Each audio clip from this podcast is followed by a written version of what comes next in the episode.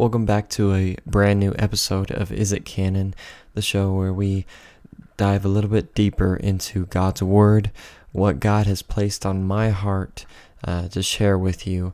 And so hopefully this message will touch your heart, will uh, spark a, a fire in your soul, plant some seeds that um, maybe get your life going in a, a different direction, you know. Um, and so this week we're going to be talking about prayer. Um, prayer is a very, very important thing in the Christian walk. Um, prayer, I like to see it as since the Bible, the Word of God, is the food for our souls, then prayer is the water for it. Um, you can't have one without the other. They are interlocking.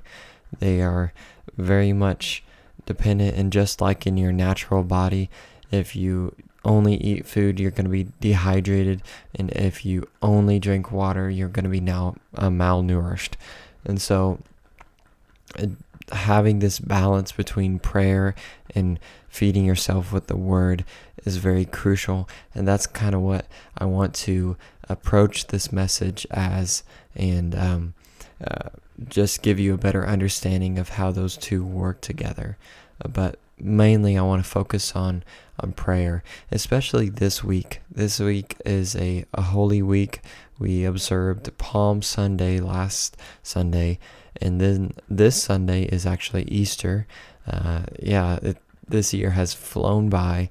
I personally cannot believe it is already already Easter. Um, but nonetheless, it is an awesome week in history to observe um, just the sacrifice that Jesus made and reading through the scriptures. Um, it has really touched me and uh, made me reevaluate a lot of things in my life. Um, so don't forget the the price that Jesus had paid for us on that cross so many years ago because it is still relevant to us today. When I first really started to develop my walk with Christ, I realized something that, um, sure, I had been, uh, I'd grown up in church before. Um, I uh, knew somewhat the word. I knew kind of who Jesus was, what he meant for us um, what he had done. I knew it in my head, but I didn't know it in my heart. And so I went to a conference this weekend, and someone else uh, who was preaching there uh, confirmed that that I, w- I really wasn't alone in feeling that way, but um, I knew Jesus in my head and I didn't know Jesus in my heart. And so I think prayer is a a very very good start to to really work your mind around um, re- renewing it and also sowing seeds into your heart that you actually see change in your own personal life because if you know Jesus and you act as if you still do when you were uh, before you were saved then what's the point of really being a Christian? A, a Christian is one who wants to improve themselves through Christ, wants to have Jesus provide for their every need and direct their every step because ultimately they know that God has a better way for them. And sure, I'm not perfect. I am definitely not perfect. I turn away from God every single day, but prayer is that thing that brings me back. It brings me back to my knees to humble myself before God. That's what prayer does. It reminds us that we need to humble ourselves. But not only that, it tells us, it uh, helps us realize that we need God to step into our lives. And so prayer is that invitation uh, to God God, I need you today. I need you. And I really like this quote that I uh, a day without prayer is dishonor to God. Because basically, what you're saying is, oh God, well, I'm not going to pray today. So I really don't, I don't need you today. I got it on my own. But that is such a, a foolish way to think about life. Because I don't care if I am going through a good time or a bad, a bad time. I need Jesus. I really, really need Jesus in my life. I I am going to pray to God on how I get how should I get to work today? God, what should I say to my coworkers? How can I provide a need for someone else that I'm not aware of? Lord, open my eyes, renew my mind. Let me see life through your lens. And so prayer is a crucial, crucial thing in the walk with Christ. And so uh, we're going to go into John 2, verse 1 through 11. Uh, I'm reading in a paper vi- a Bible, so uh, yeah, those things are rare nowadays. But um, uh, we're going to be in John 2, verse 1 through 11. This is the wedding at Cana. And uh, if you're like me, you've probably heard this message taught before in the lens of Jesus was honoring his mother and his father. But I, I kind of want to key in on the second half, a half of this story um, that Jesus that Jesus provided something way better than uh, anything else. So let's jump right into it. Okay. So verse one it says, "The next day there was a wedding celebration in the village of Cana in Galilee." Jesus' mother was there, and Jesus and his disciples were also invited to the celebration. The wine supply had ran out during the festivities, so Jesus told him, They have more, no more wine. Dear woman, that's not our problem, Jesus replied. My time has not yet come. But his mother told the servants, Do whatever he tells you. Standing near were six stone water jars used for Jewish ceremonial washing. Each could hold about 20 or 30 gallons. Jesus told the servants, Fill the jars with water. When the jars had been filled, he said, Now dip some out and take it to the master of ceremonies. So the servants followed his instructions. When the master of ceremonies tasted the, the water that was now wine, not knowing where it had come from, though of course the servants knew, he called the bridegroom over. A host always serves the best wine first, he says. Then, when everyone has a lot to drink, he brings out the less expensive wine, but you kept the best until now. This miraculous sign at Cana in Galilee was the first time Jesus revealed his glory, and his disciples believed in him. So there is a lot to unpack that um, that was a larger portion of scripture than we usually read. Um, if you have the Bible verse like uh, Bible app like me, you'll get a, a one to two verse uh, verse of the day that you read, and it's like, oh, it makes me feel so good. It's it's so nice. Um, but kind of unpacking scripture is is really important to do in our lives, uh, just to get a whole picture of what's really going on. What's the context? What's the what's the story behind this verse? And so I want to uh, I want to sh- show you why uh, I think this was such a good sign for Jesus to do for his first ever uh, miraculous sign to to reveal to everyone else. Because uh, when we rely on Jesus to make uh, to meet our needs his wine is so much better than we could act, uh, ask for. And so you could replace the word wine with patience, with kindness, with graciousness, with humility. Jesus provides all those things for us. And when we try to provide them for ourselves, we ultimately run out. Just the very existence of our earthly being is finite. So even our bodies have a time limit. And so everything else also as a time limit. Our goodness that we think we can provide, which really isn't all that good compared to God's goodness because He is the only true good in this world. Um, and we are lucky enough that He lives through us, that we can be a vessel for Him.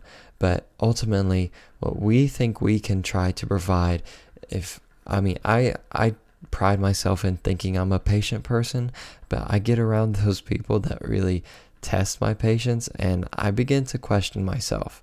So I run out of that. Uh, and I'm sure you can relate relate too.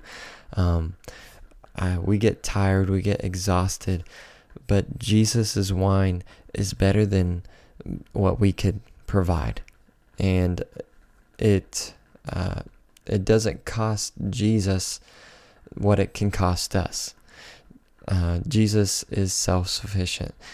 Jesus is God. God created everything. In the beginning, there was nothing, it was without void. But He created this beautiful image of humanity out of nothing when He spoke us into existence. And so that's why we pray. That is why we pray, because we need Jesus to fill us every single day with His wine.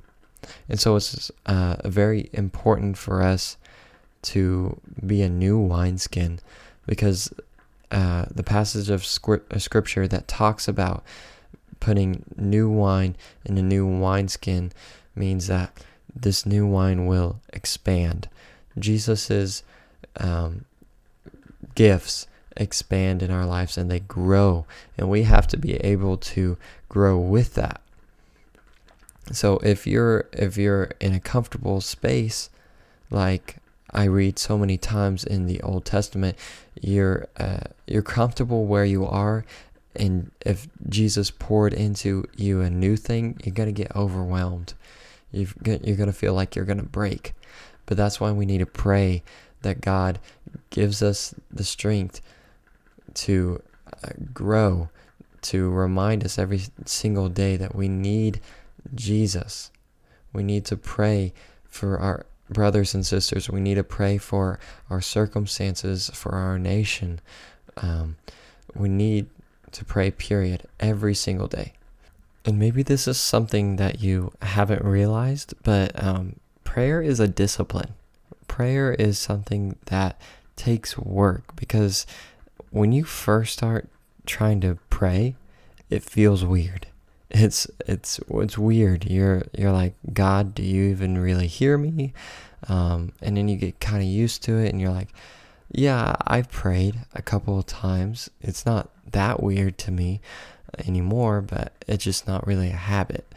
Um, but it needs to be a discipline in our lives. Just like working out, taking care of our physical bodies, we need to take care of our spiritual bodies just as much if not more. I mean, we need to have a balance between spirit, mind, and body.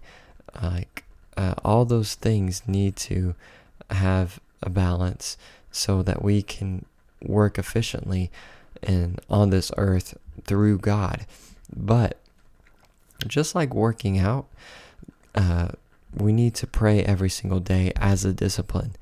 And something about a discipline is the more you do it, the more uh, you actually desire to do it. So I I usually work out, but lately, I'll be honest with you, I've I fell short. so uh, we had a, a, ice storm a couple of months ago um, that shut down my part of the country for about uh, a week or so, and I got out of that rhythm this year I was doing really good. I was I was in the gym a lot, um, working out. I, I really felt like I had a good schedule going on. But that week, the first couple of days, I was like, man, I really need to go to the gym. Um, but I was slacking off and not actually carrying through that discipline. I lost my desire to go to the gym. And uh, it took me a little bit to actually start going again, to start doing it more as a discipline. And so prayer is just the same way. To make sure that you're doing it day in and day out uh, is key, is very, very important. Um, so just start off with a little bit. Start off with 30 minutes. Start off with 10 minutes if that's what you're comfortable with. Like it, we all start in different places. But make sure you do it every single day. maybe for the first week of praying, you pray for 10 minutes at the start and end of your day. And then you add a little bit more time, and you add a little bit more time. And you don't have to sit there and pray for 40 minutes straight or an hour straight because uh, our lives are busy. I get that. My life is busy, and I it's hard for me to just get an hour of prayer in. And so, uh, one tactic that I really like to, uh, that I really wish I could achieve one day is that I only pray for 20 minutes, but I never go 20 minutes without praying. And so, praying all day is a task, but if you break it up, it's more manageable. And it's something that, like I said earlier, over time, we we desire prayer. We realize that our lives are messed up. Our lives are not great without Jesus interceding on our behalf. And so prayer isn't um, isn't like God working to make something happen. Jesus has already made it happen. Jesus has already won your battles for you on the cross. Prayer is our way of accepting that. Accepting God's gift that He freely gives to us. And so, I don't know if you're like me, but as a musician, I am very much influenced by the music that I listen to. I find a lot of good ministry in music. And so, if you know the song Another in the Fire by Hillsong United, um, the first verse of that uh, starts off by saying, There's a grace when the heart is under fire, another way when the walls are closing in. And when I look at the space between where I used to be and this reckoning, I know I will never be alone. Jesus is always with you.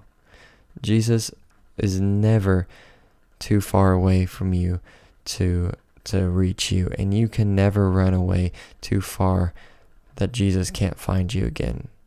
All you need to do is call out to Jesus because he is king, he is Lord, he is the Alpha and Omega, he is the beginning and the end, he is everywhere in between. He is right there for you exactly at the moment when you need him. And frankly, we need to work our minds in a way to realize that we always need him.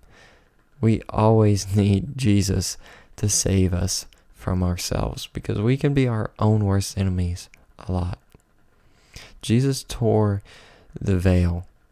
So that separation between being in the presence of God uh, to uh, in the Old Testament, uh, it talks about in Leviticus that uh, the tabernacle was a very holy place that people could worship in the outer ring of the tabernacle, and only the tribe of Levites could go into the holy place of the tabernacle. And then once a year, the high priest could only go into the holiest of holies once a year to purify and uh, redeem the nation of Israel with a sacrifice. And so Jesus tore that veil. It is no longer in existence for us when we accept Jesus Romans 10 8 through 10 says that, uh, in fact, the word is very close at hand. It is on our lips and in our hearts. And that message is the very message of faith that we preach. If you openly declare that Jesus is Lord and believe in your heart that God raised him from the dead, you will be saved. For it is by believing in your heart that you are made right with God and openly declaring your faith that you are saved. And when you do that, you can freely enter the presence of the Lord. And so, in closing with this message, I want to leave you with this with this thought that um, pr- uh, power doesn't come in volume, it comes in who's supporting you. And so when you're trying to pray those prayers and you don't think it's loud enough, so it's not going to be powerful enough, um, no. If it's a godly prayer, it is powerful. It does not have to be in front of a microphone in front of millions of people for it to have effect because the power the power comes from God. And so it says that the prayer of the righteous people work. Righteous people, not perfect people. Righteous people, people that have been made clean by the blood of Jesus Christ and rely on Him. Those are righteous people. And those prayers work. Those people who continue to renew their minds to a kingdom mindset have the best prayers. Period. And so Jesus left us with a, a very good prayer. If you are unfamiliar with the practice of prayer, uh, Jesus prayed so much that in his three years of ministry, he did not waste a single moment to pray. He would go in the middle of the night, he would go in the early morning, every chance he got. He prayed so much, and the disciples really picked up on that and asked Jesus, How do we pray? And he left us with a very good prayer the Lord's Prayer. And it goes, Our Father, who art in heaven, hallowed be thy name. Thy kingdom come, thy will be done, on earth as it is in heaven. Give us this day our daily bread, and forgive us of our trespasses, as we forgive those who trespass against us. And lead us not into temptation, but deliver us from evil. Amen. And that's just a start. That is just an example to what we need to, we need to pray about. We need to acknowledge the Father in His goodness, acknowledge that His way are uh, His ways are higher than ours. We need to pray for God to provide for us, and He already has, but for us to accept the provision for us and to forgive others and forgive ourselves. We can be our own enemies sometimes. And so, uh, with that, lead us not into temptation. Take us away from the evil that we continually try to put ourselves in. And deliver us from evil. Amen. That is a, a very powerful prayer. Is there is no such thing as a, a baby prayer. And so just remember if you imagined your favorite celebrity or the Queen of England and you were to have a conversation with them, I imagine you would be very, very, very focused on every single word they were saying. And that's how we need to approach prayer. We need to humble ourselves. We need to allow God to respond in our lives and speak with a clear direction, not letting our minds wander on every single thing. But Lord, I have a mission with talking to you. And there are times that I get it. You need to talk to God about your day. But make sure you have focused prayers, that you're really drilling in to one certain thing, and that's what makes uh, makes a really really good uh, prayer warrior. Their ability to focus in and hear God and hear His word. And with that, let me pray for you. Lord, I thank you for this listener right here. I thank you for the blessings they have in their lives. I thank you for activating their gifts I thank you for speaking into their lives that your voice becomes clear, that they're able to pick up on that whisper of you, Lord, whether it be your Holy Spirit speaking through us or confirmation through visions or dreams or the words of other people, Lord. Let us be intently focused on you. Let us be in awe and reverence of your glory. Lord, like I said earlier, you are the Alpha and the Omega. You are the beginning and the end. You are everything in between, and you will never be farther away than my own breath. You are closer than the breath inside my lungs. Lord, I thank you and I praise you. Give us the strength to carry on with our days with you in mind. Let us walk as if we have the Holy Spirit as a dove resting upon our shoulders. Lord, thank you for showing us life through your magnificent holy lens. In Jesus' name, I pray. Amen. Thank you so much for listening to another episode of Is It Canon. I really enjoy making these episodes for you guys every month. So if you enjoyed this episode, please consider sharing it, liking it, uh, subscribing to the podcast channel. Anything like that helps me make better content for you. So hopefully, I'll see you around the next time. This is Cannon signing off.